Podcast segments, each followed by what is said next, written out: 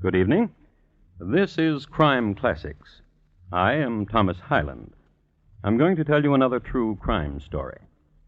Listen.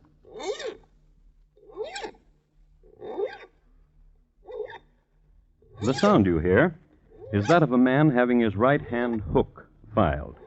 It's Saturday night in London town, and he wants to be gleaming and presentable. The year is 1739, when a well sharpened hook in London town was considered prudent. And Captain Rat, that's R A T T, besides being a drunkard, a scoundrel, and a smuggler, was a prudent man. The young man handling the file is named Charles Drew, Jr., and he is performing this intimate little ironmongery because he needs a favor done. Captain Rat can help him out. He can supply the youngster with an alibi, and Junior badly needs one, for he has just shot his father dead. And tonight, my report to you on the shrapnelled body of Charles Drew, Sr.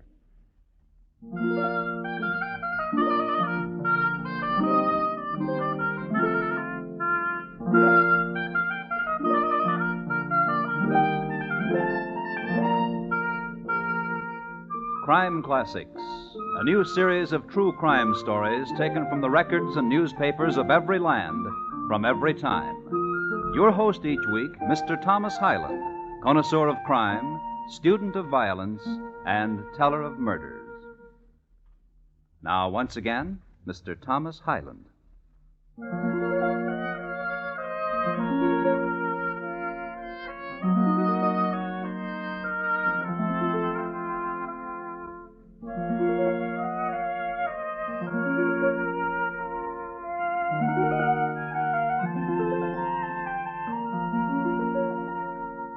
The year, as I've told you, is 1739, and the place, Long Melford in the county of Suffolk.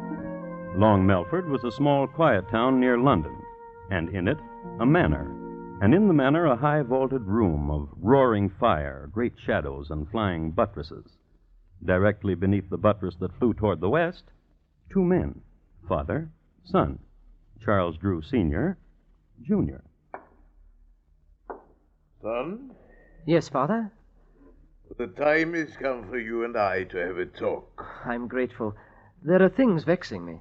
Perhaps what I have to tell you will answer your vexation. I'm very fortunate. I've tried to be a good father, A most excellent father. There's no one richer than you in Long Melford. which is what I want to talk with you about. I know. I've drawn my latest will. This. What a gentle and most excellent father I have. Have you ear to what they say of you in the square? No, what do they say? That you are gentle and most excellent.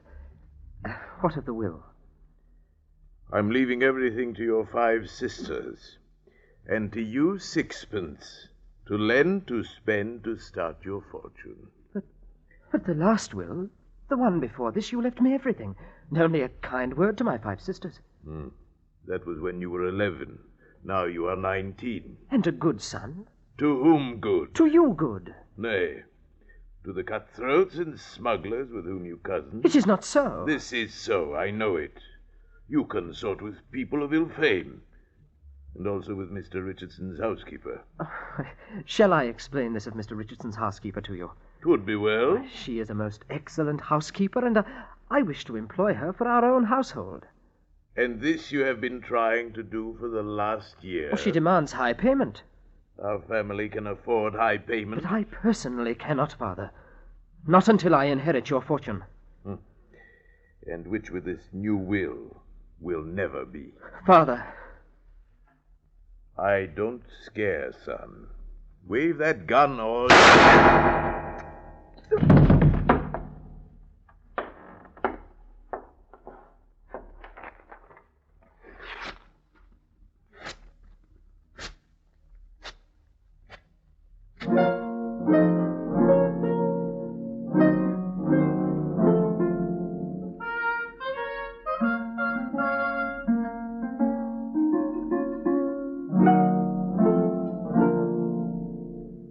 A smattering of intelligence concerning 1739 ballistics.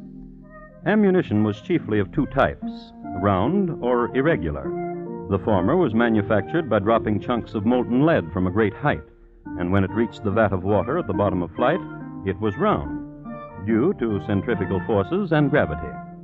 Among men who puttered with this sort of thing, round shot was considered pretty fancy. Mostly, guns were loaded in this era by whatever iron junk was to hand. It should be recorded that Charles Drew, Jr. had stopped at a small junkyard on his way to talk with his dad. This is the reason the coroner found numerous pieces of irregular junk iron in Dad's corpse. Let's see what Dad's son is up to now. Scene Ye Old Bunnery, a rundown bake shop on Abernathy Lane. The time, two hours later. Principals, Charles Drew, Jr., and a Mr. Humphrey, Bunbaker. That brings you to ye old bannery, Charlie. I want to know a thing. And that is what? Humphrey, how would you like a hundred pounds? You were saying a hundred pounds? All you must do is say you killed a man. I killed a man. My hundred pounds, please. You must say you killed my father. I killed your father. My hundred To pounds, the police. Please. £200 now, and, and, and £200 after you've been to the police. You killed your poor old dad, Charlie? With this pistol. Huh? Leave you to be a very rich man? If someone were to go to the police and said he killed my father, he would be rich too. With his neck in the gibbet. I would guarantee that the man would be released. Inside of a week, he would be released. There are jailers who would release such a man, persuaded correctly, with enough money. A guarantee, I. I know a guarantee. Write me a confession that you killed your poor dear old dad. I will hide it. I will go to the police and confess the deed. If I'm still in jail in a week, I will tell the jailer where to find your confession. Wrap me up a half a dozen of your excellent buns, Humphrey, and I will give you two hundred pounds, plus the price of them. Thereupon, Humphrey plucked a quill from his favorite goose in the back goose coop, sharpened it, and presented it to Charlie. With it, the lad wrote out his confession, paid up, and left. Humphrey waited for his wife, got permission to leave the shop, stopped at his house for a moment, then walked into the local constabulary and made history with this statement. If you boys are looking for a corpus, try 26 Bloom Street. If you're wondering what his name is, it's Charles Drew Sr. If you're wondering who did the murder on him, it's me. And my name is Humphrey.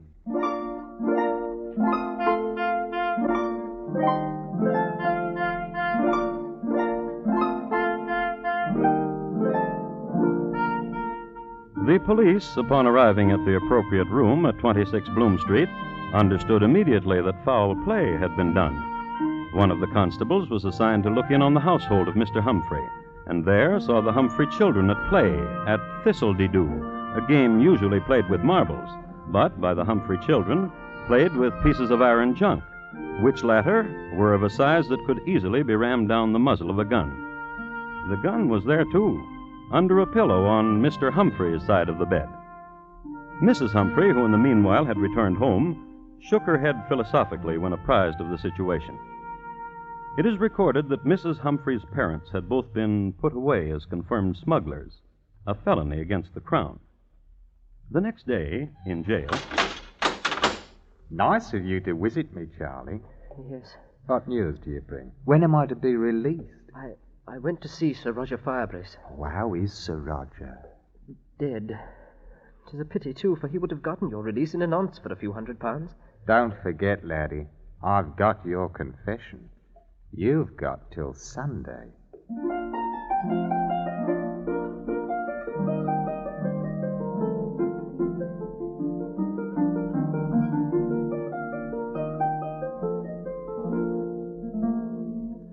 The youngster, however, knew another man of note, Sir Chauncey Fenwick. Sir Chauncey was compassionate and understood the situation exactly, but unfortunately had just had one of his periodic fallings out with the magistrate's wife. But Sir Chauncey did not send the lad away empty handed. He suggested an old sea dog named Captain Rat, uh, with two T's. Oh, what's the file, Mr. Drew? You be missing me hook and be scraping my wrist. I- I'm very sorry, Captain Rat. Uh, Nervous, bean't you? But I, I travelled here to London to talk to you. Yeah, you see, Sir Fenwick sent you to me. Sir Fenwick took five hundred pounds and said he could do nothing with it. You're my last resort, Captain Rat. A wee bit, dear, Mr. Drew. Aye. Now, what can old Captain Rat do for you? Do you have any influential friends? What be you needing? An alibi. For yourself? For a friend. Aye. Tis always for a friend. What about him? He confesses he killed my father. And he be your friend? By killing my father, he made me rich. I bear him no malice. And for him you want an alibi. Why? Why not let him rot? Why, sonny? You, you see, I... You kill your daddy, sonny? Keep the hook, Captain. You almost stuck me. pardon, young gentleman. An alibi you want, is it? For a friend, uh? To say what? That my friend is making a mistake. That he is having hallucinations. That he did not kill my father because he was with you the night my father died. And where, Mr. Drew, will that leave you? Oh, since one has confessed to the crime, it is doubtful whether I would be charged with it. Sly one. Bean't you a sly one, young gentleman? Bean't you? Oh. I'll travel down to the jail with you and have a talk with your friend. How's that, huh? Very good. I, uh, I'll need 500 pounds for expenses. Oh, I, uh, yes, Now. yes.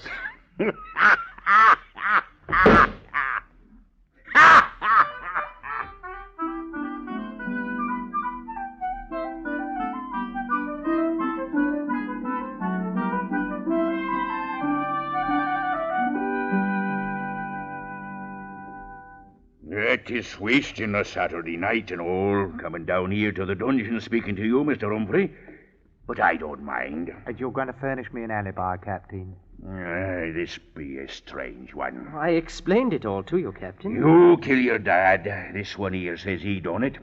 Now the both of you want me to say he couldn't have done it because he was with me. That lad thought it up. He's the bright one, not me. My plan will work. By the time you get Humphrey out of here and the police begin to dig about again, I'll be in Paris. Lost. I will change my name, and with my fortune I can. Uh, go- for your fortune, I will do it. I gave you five hundred pounds. Bah, the pittance. Your fortune, Mr. Drew. Except what he's promised to me. What about it, lad? No. Bah. Taylor! Pleasant talking to both of you.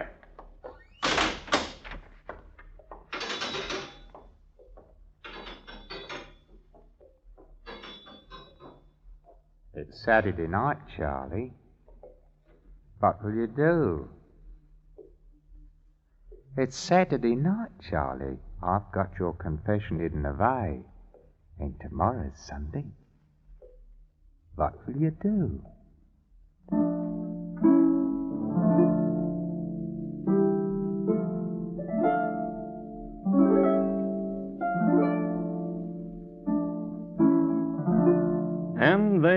Each other there in the dungeon, the jailed and the young visitor. And the question hung there what would Charlie do? It's Saturday night, and tomorrow is Sunday. What will you do, Charlie?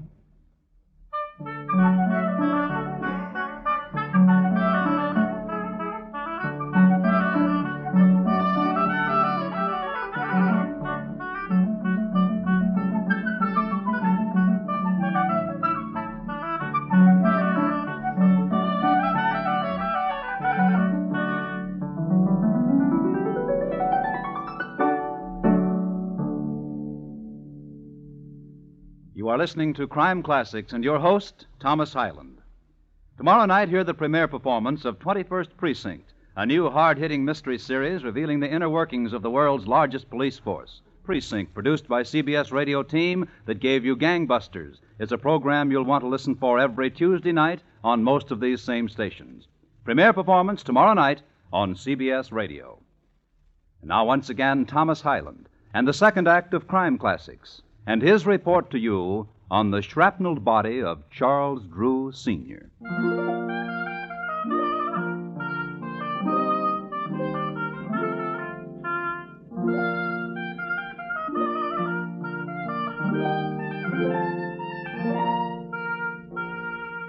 It's a short, dusty road from Long Melford to London. Not only that, but these days it's hard to find. In its day, however, it was remarkable for two things.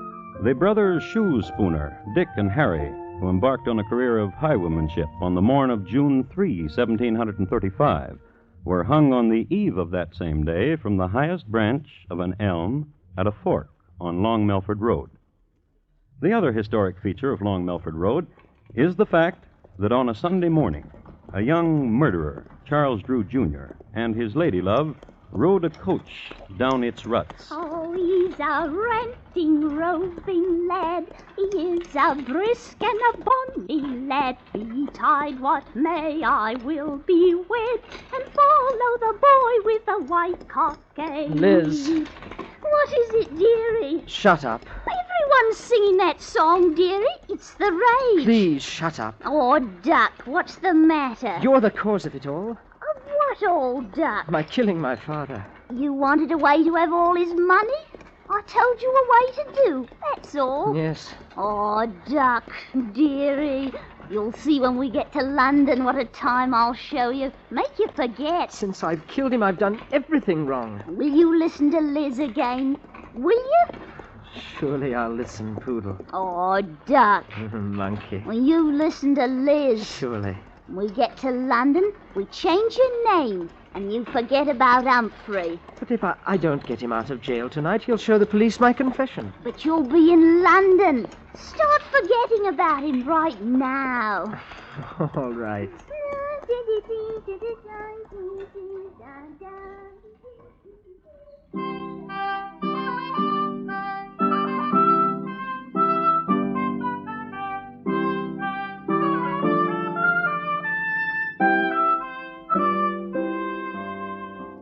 And so they fled to London town, little knowing that they had made a road famous. In London, they located a little known hideaway called Bonhomme Carter's Thorny Bull Inn on the corner of Asquith and Chiswick. The lad registered under an alias, Thomas Roberts. Liz, however, registered in her own name, Elizabeth Bathal. As this was going on back in Long Melford Jail, where Mr. Humphrey was, there transpired this. In one hour, Wifey, I'm getting out of here. You be a fool. How? A fool. When'd you ever have so much money? What bun are you baking, Wifey? This bun. The lad's given you money, all that money, and he's good for more. Aye. All we want. Hmm. He's a rich one, that's true. We can get more money before you show his confession. How? You said he fled. His Liz told me they were off to London town. You could write him a letter and say as long as he paid you twenty pounds a day, you'd be willing to stay where you are. Twenty pounds a day. That's a robbery.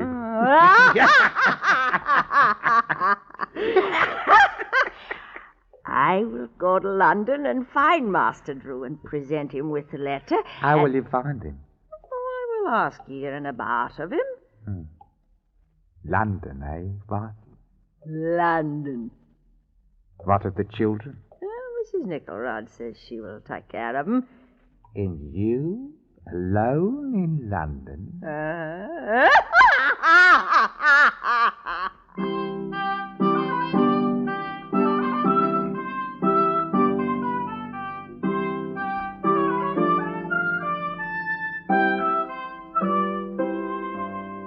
So Mrs. Humphrey went to London.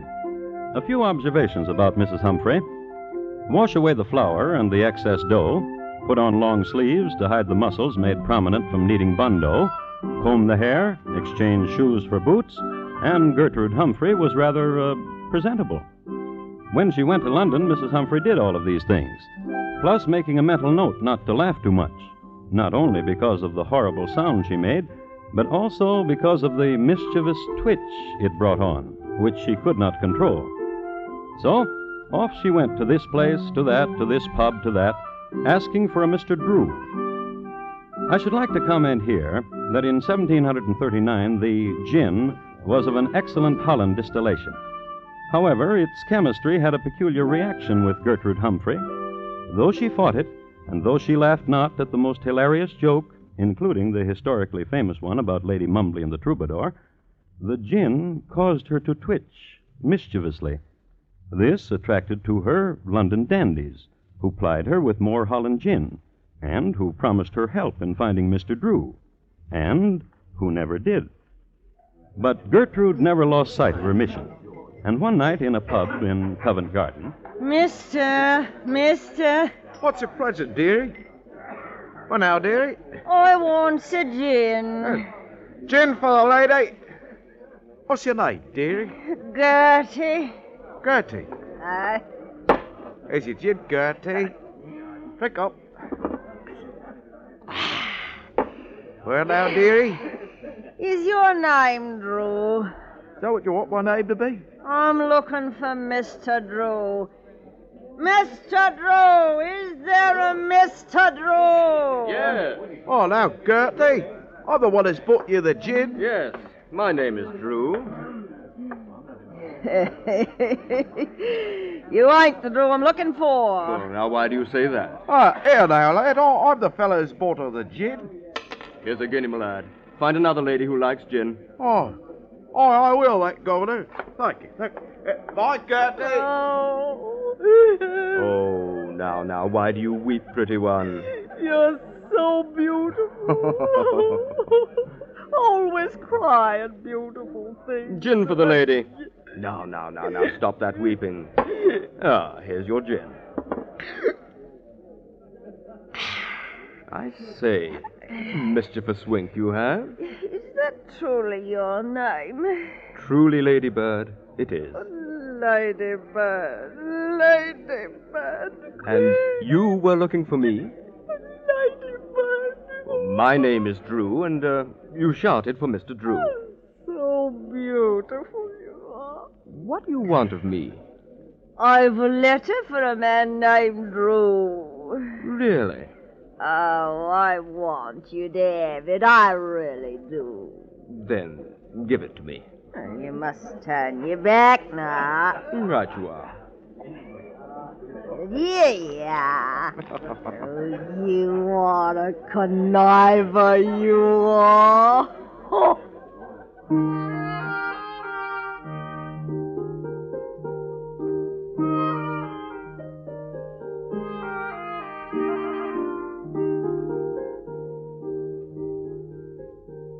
His name really was Drew, Timothy Drew. It's one of those coincidences in history which gave rise to the old saw, truth is stranger than fiction, as they say.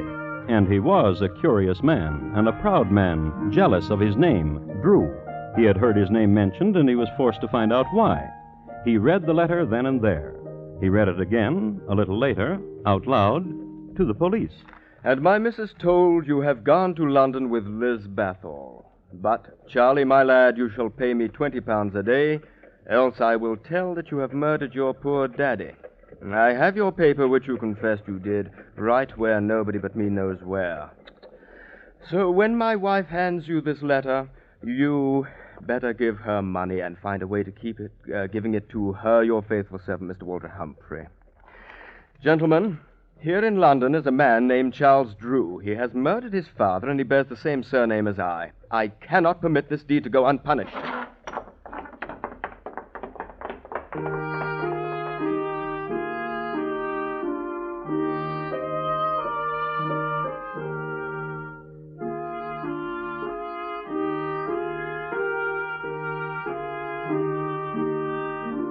Even in 1739, the London police were thorough, and, goaded by the enormity of the crime and spurred and accompanied by a man whose name had been besmirched, they combed the alleys, hostelries, pubs, dens. It was late on a moist Thursday morning when Timothy Drew happened into Bonhomme Carter's Thorny Bull Inn on the corner of Asquith and Chiswick. Bonhomme Carter denied the presence of a Mr. Charles Drew, but affirmed that a Liz Bathal was most certainly a guest there. He directed Timothy to Liz's chambers. Who is it? Open the door. No games, dear. It's too early. Who is it? A representative of the police. Why didn't you say? May I come in? If you be the police, you can do anything, ain't that so? Thank you.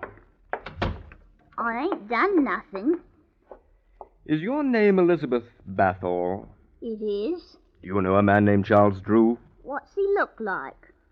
I don't know. Then how can I tell if I know him? Here, here. What sort do you take me for? There's no one in me closets. Ah. What is this young man doing under your bed, madam? Oh, a man? What's he? Quiet, woman. Is your name Charles Drew? I'm talking to you under the bed there. Is your name Charles Yes, Drew? sir. Come out from under there, sir.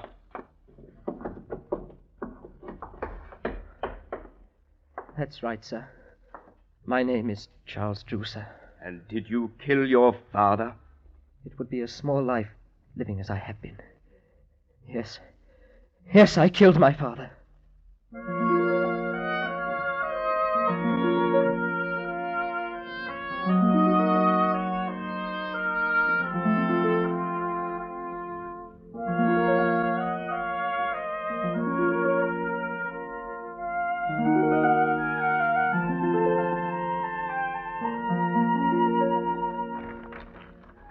Have the original issue of a Gazette dated January 22nd, 1740, from which I'd like to read. The melancholy proof that when a man has abandoned all religious principles and has suffered his depraved appetites and passions to govern his reason was shown yesterday when Charles Drew, Jr. was hanged in Long Melford. Since the hanging elm on Long Melford Road had recently been demolished to make a keel for the British Navy, a new gibbet was erected. This gibbet was equipped with a new mechanical device invented by Mr. Douglas Langford of Eastburn. Mr. Langford is to be congratulated.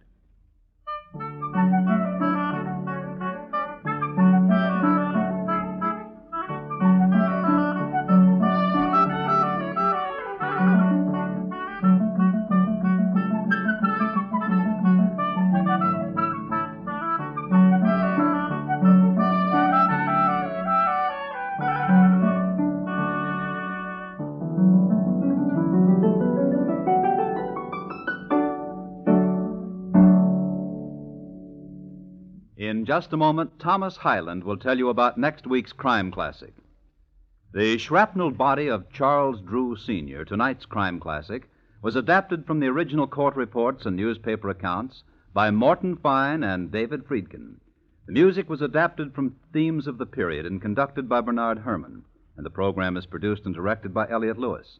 Thomas Hyland is portrayed on radio by Lou Merrill. Charles Drew, Jr. was played by Terry Kilburn, and Liz by Betty Harford. Featured in the cast were Paul Frees, Ben Wright, Irene Tedrow, William Johnstone, and Anthony Ellis.